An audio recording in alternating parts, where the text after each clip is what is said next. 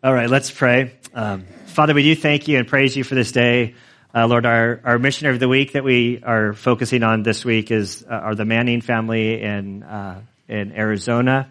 We pray for them and their work with uh, Indian Bible College. I just uh, pray that you continue to use them and guide them, Lord, as they pour into the Bible uh, students who are um, Native Americans and, and seeking to reach their various people across North America. Uh, I thank you for uh, the ministry there, and we ask that um, you continue to, to, lead and guide them.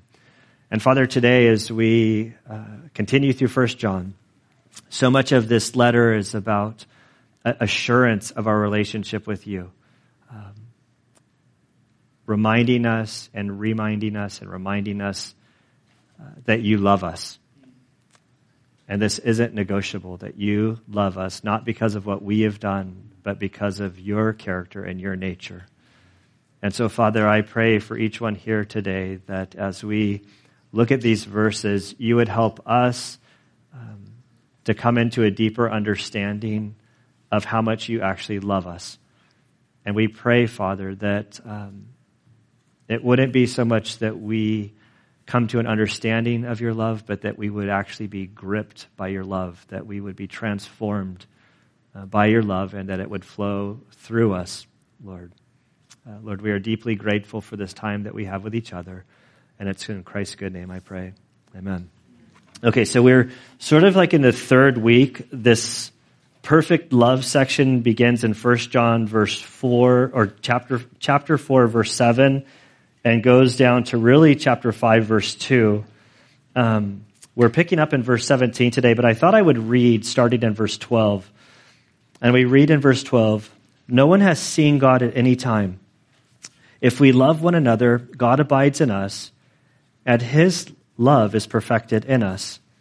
By this we know that we abide in him, and he in us, because he has given us his Spirit. We have seen and testified that the Father has sent the Son to be the Savior of the world. Whoever confesses that Jesus is the Son of God, God abides in him, and he in God. We have come to know and have believed the love which God has for us. God is love, and the one who abides in love abides in God, and God abides in him. By this, love is perfected with us, so that we may have confidence in the day of judgment, because as he is, so also are we in this world. There is no fear in love, but perfect love casts out fear, because fear involves punishment, and the one who fears is not perfected in love. We love because he first loved us. If someone says, I love God, and hates his brother, he is a liar.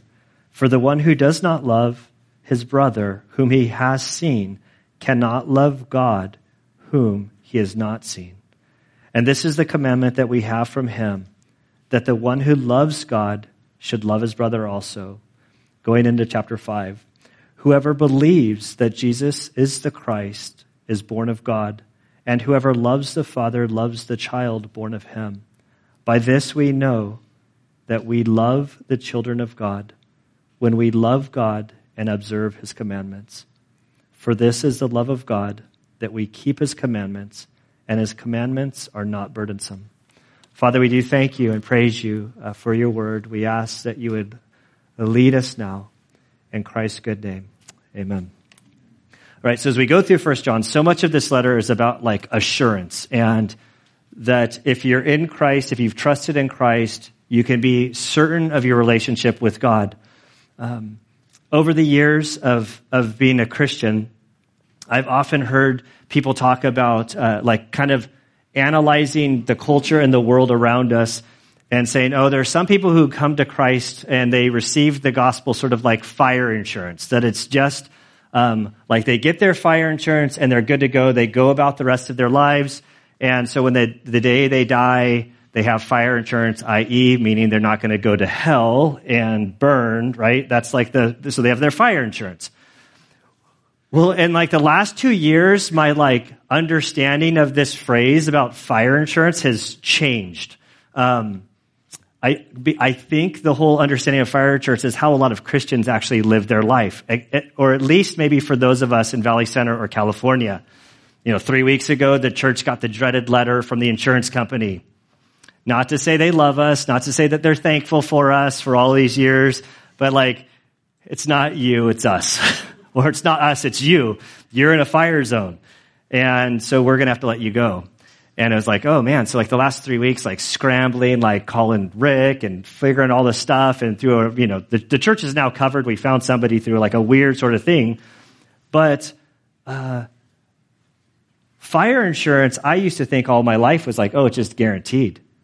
But now it's like, I've never been so excited to get like an insurance bill. Like, come on, baby. Like, I'm like three months away from my house. It's like, please, insurance company, send me a letter. Like, send me the bill. Send me the bill, baby. And you like open it. It's like, I don't, well, I don't know what mine's going to be. I'm just waiting. You know, we'll see. But I think this is how a lot of Christians live their lives with God. Day to day, month by month. Am I still good with God? Does he still love me? Is he going to renew my notice? Am I still secure with him?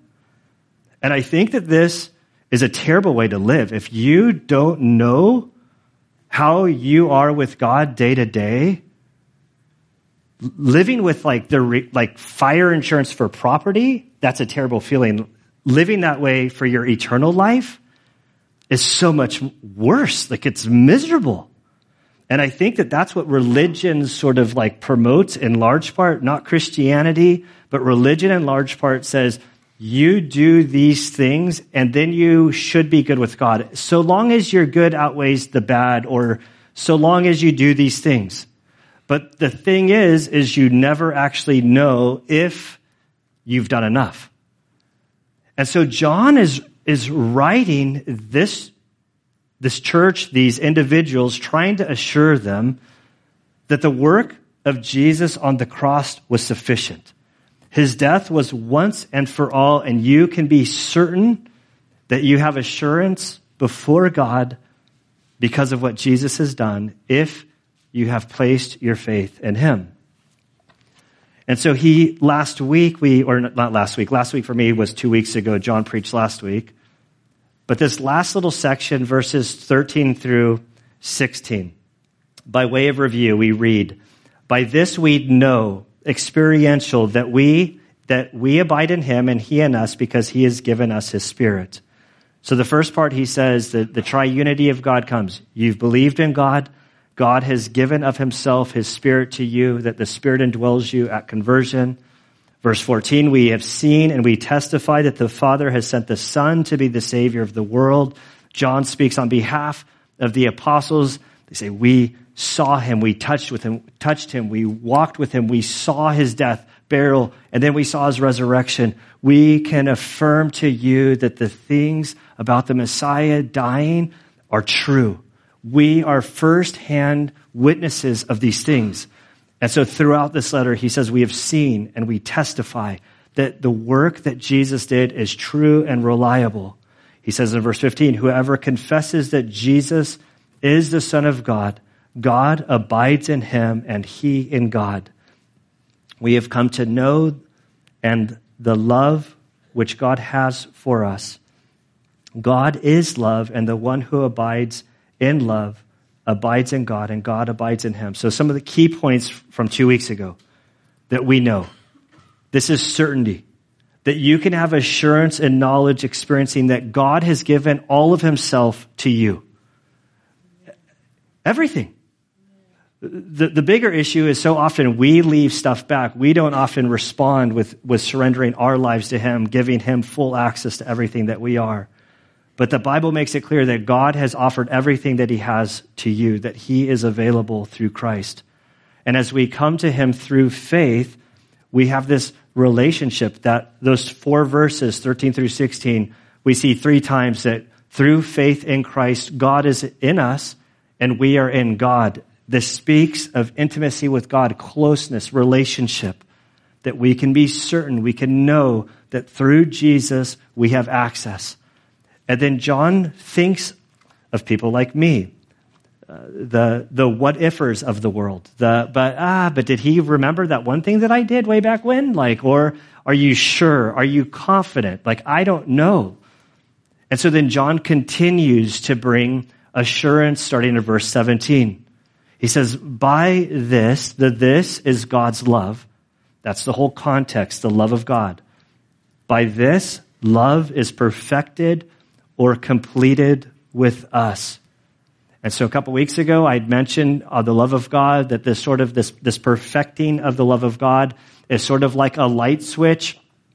This is where we get in trouble. Uh, when Gunnar starts talking electricity, because I am not an electrician, I don't play one on TV, I like, I don't mess with it. But there's like electricity coming to a certain point, and then you have a light switch. When the light switch is off, the switch is broken. And then when you flip it up, the, the electricity continues to flow to wherever you want it to go, to the lights, to the Christmas tree, to wherever. And so this illustration is sort of like the love of God has come to the believer's heart. And then we have this opportunity to have our switch flipped on or flipped off. And he's pleading with us to flip your switch on so that the love of God can continue through you to those around you.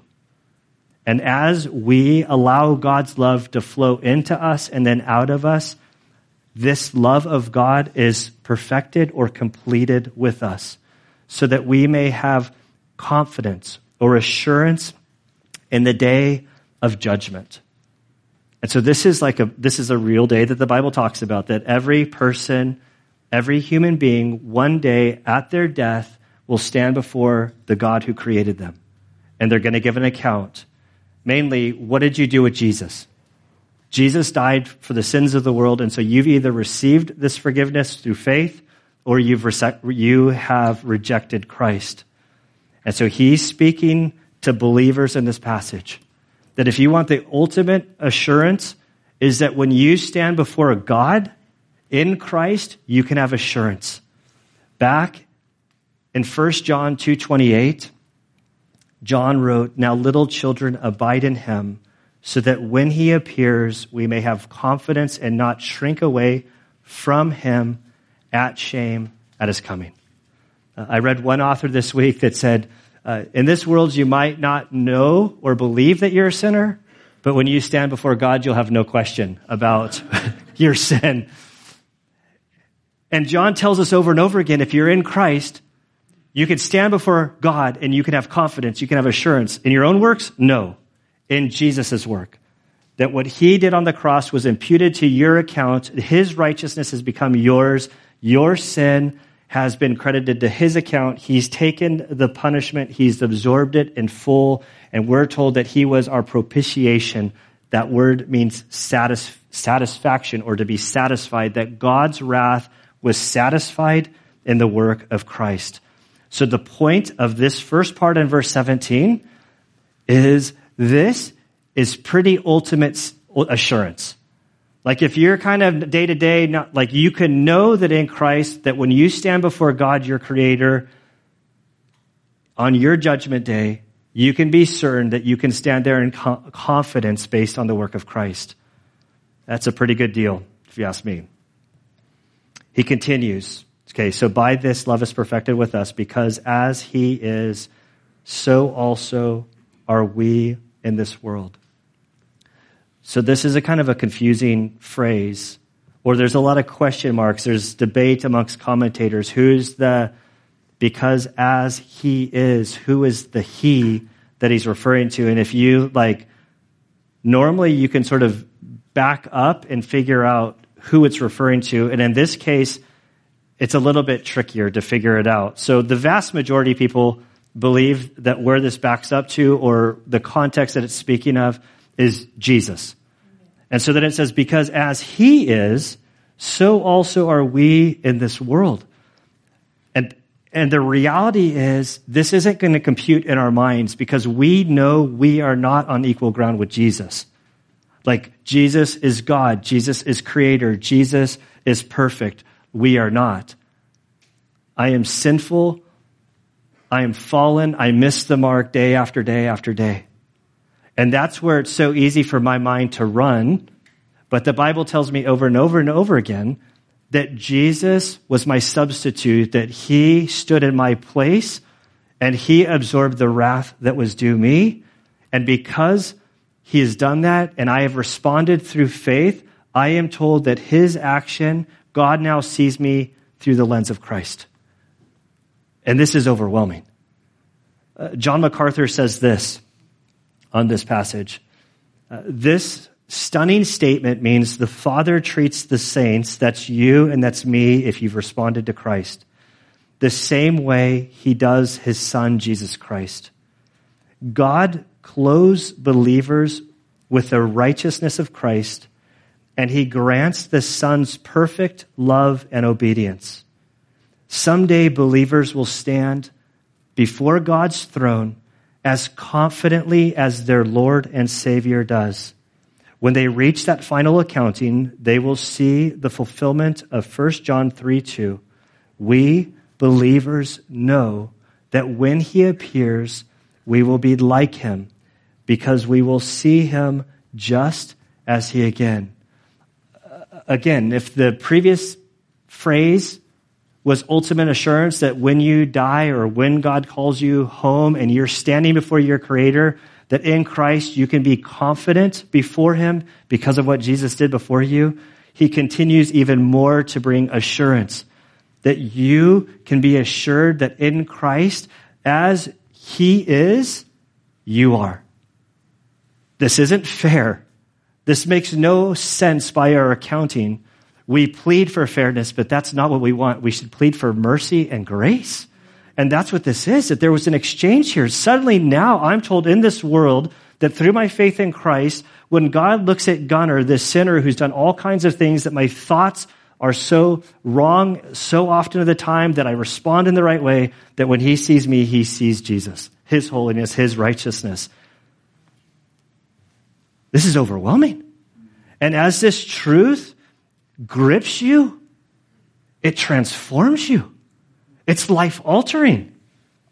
He goes on to say in verse 18, there is no fear in love, but perfect love casts out fear because fear involves punishment and the one who fears is not perfected in love. There's like, I got a bunch of scribbles on my page here because it's like, there's like, there's so much to say here. Um, like, I wish that all of us had a father in this earth, parents in this earth that were perfect, that loved us well, loved us correctly, even if you are raised in a good, godly, loving home, your parents are still imper- imperfect. Like they still make mistakes, they still mess up. Um, and then for some of us, we were raised in like less than ideal situations growing up. And so when I come to God and I'm told that He's my Father, the early years of my life, my dad was absent. For most of my adult years, my dad wasn't really the greatest guy. It's a beautiful thing now with his Alzheimer's. Like normally Alzheimer's makes somebody really mean and nasty, but normally that's because they've been holding those feelings in their whole life. And so in my dad's case, what my dad has been holding in all his life is like love, affection, kindness, gentleness, sweetness. And so it's like, who is this guy? Like over the last six years, caring for my dad, it's been a huge blessing because it's like this gentle, wonderful guy. But my mom was horrific. Like my biological mom at 11 years old, I had to testify against her in court for her abuse. I should continue. I, for her abuse towards the children. And so, so much of my like growing up and like my like the my I don't say my DNA, but my wiring because of my background. When I look at God is love and I see his forgiveness, like, ah, yeah, yeah, but if I screw up, he's going to be mad. Like I'm going to get the belt or I'm going to get kicked out of the house or I'm going to do what, like, like my, the, my, my reflex when I mess up concerning God isn't like, oh, he's love and he's going to just like, he's like, that's not how I respond. And I think a lot of us don't respond that way. But John through the Spirit of God. And what God wants us to understand is God is di- different than our earthly parents. Even your good, godly parents, God is so much better than them. Amen? This is what he wants us to know. Verse 18 there is no fear in love. And so, what he's saying to you is that Jesus' death on the cross was sufficient. Not just for your past sins, your past, present, and future sins. For those of us who are Christians in this day and age, when Jesus was at the cross, all of our sins were future, right? Like for us, we have conversion, past, present, future, but, but all of our sins, all of our inadequacies, that was all future for Jesus. Jesus knew what he would pay for for us, which was yet to come. And so there's no fear in love. But perfect or completed love casts out fear because fear involves punishment. Our punishment in Christ was dealt with on the cross. And the one who fears is not perfected in love.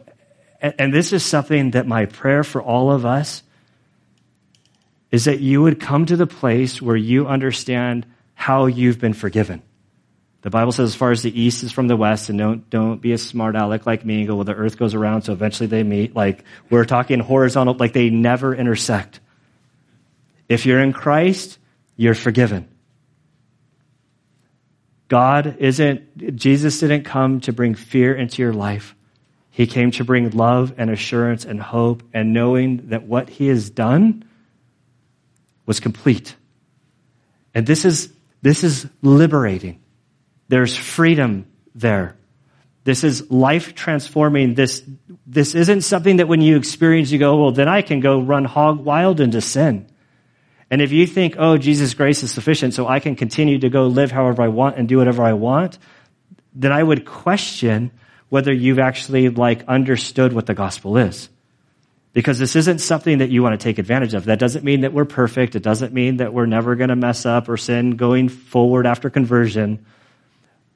But as a believer, one who's received this mercy and grace, when I fall short, having the Spirit of God, the conviction of the Spirit is horrific, right?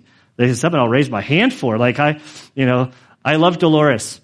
She raises her hand. She does stuff. When she first came, I saw her out of the corner of my eye raising her hand. And I said, I'm sorry, I, I saw you raise your hand. Do you have a question? She's like, oh no, I was just raised charismatic. I was just agreeing with you. Like, so now she's like, now I'm agreeing with myself as I'm like, like, I love it, you know? um, he wants us to know that in Christ, there's not fear, there's not punishment. And this isn't like a contradiction, a contradiction of Proverbs 1 7 and all through Proverbs that the fear of the Lord is the beginning of wisdom. Like, there is like the fear of God is that we should be understanding who He is in relationship to who we are. And as we put ourselves in right position to God, that brings humility. That brings us to repentance. That brings us to the place where we recognize that Jesus died for us, the sacrifice that was made, and we shouldn't be playing games with God. And that doesn't mean that like this fear of like punishment, there's a distinction.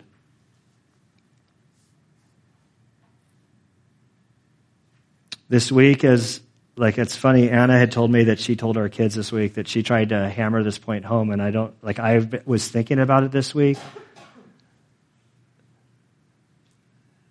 But but looking at how God loves me, how God loves me. Did I say love? I hope I said love. Sometimes different words come out. Um, like I, as a parent, knowing my childhood, I want nothing more than my kids to know that like whatever they do, like I'm going to love them. And I'm going to be there for them. And God is telling us that He's going to renew your policy.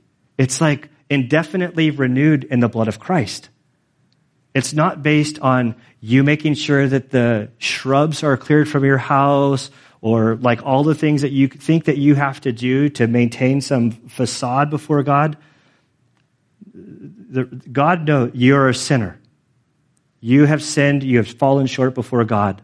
God knows that. He sent his son. We celebrate Christmas, the, the, the incarnation of Christ, so that Jesus would come, live the perfect life, and be the perfect sacrifice for us so that we could receive forgiveness. Akin says, when God's love has reached its, its, its intended goal and accomplished its perfect work, fear before God is driven out and the dread, dread of punishment is vanquished. This is one of the joys and blessings of knowing God as Father. And my prayer is that you do know God in this way, that you can experience true joy, true blessing through Jesus for what he has done for you. He continues in verse 19. We love God because he first loved us. Our love that we have as Christians flows out of what we have received. He has loved us. We flip the switch. We allow His love to flow through us so that the circuit is completed. His love was initiated.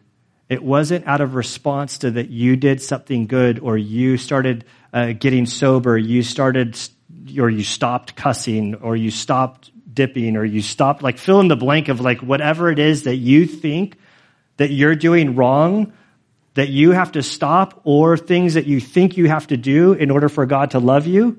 That's not how God works. God created you. He loves you and he loves you and he initiated the relationship with you and then we respond to that. It's a huge difference in, in worldview.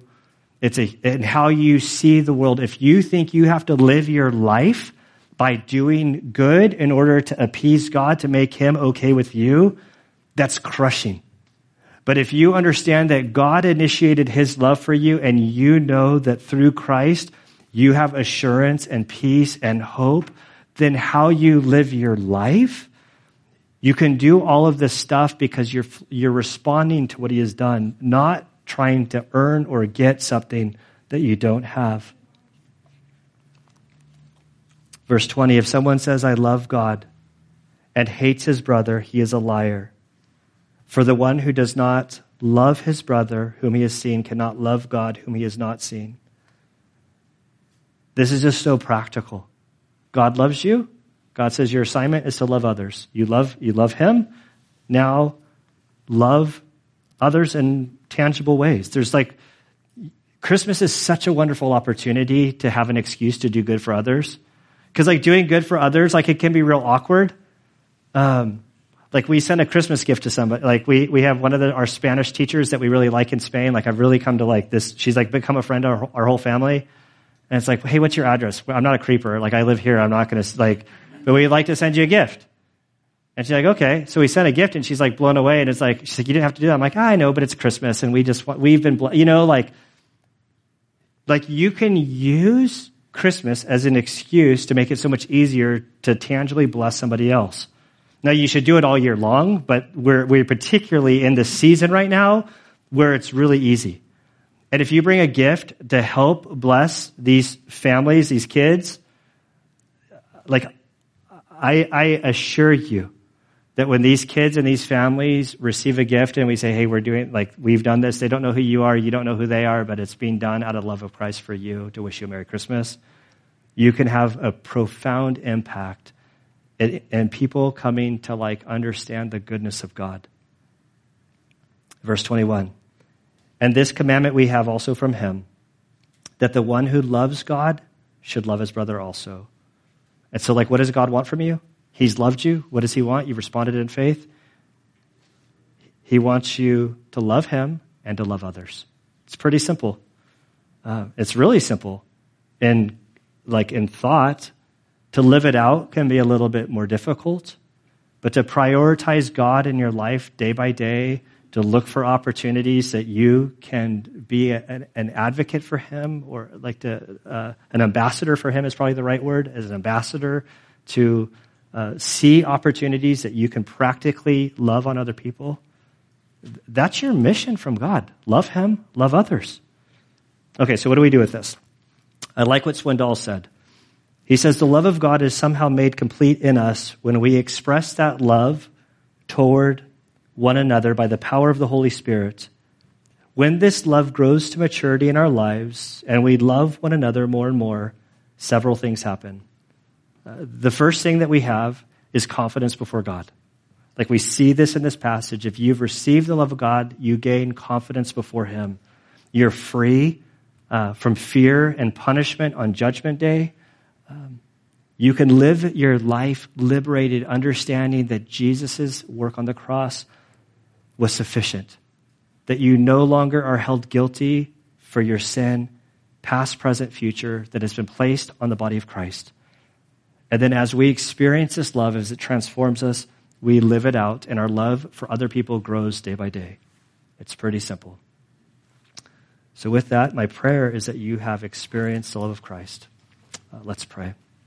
Uh, Father, we do thank you and praise you for this day. We thank you, Lord, for this this season of Christmas is such a fun season. Um, there are so many things connected to Christmas that are just culturally are very fun and pleasing.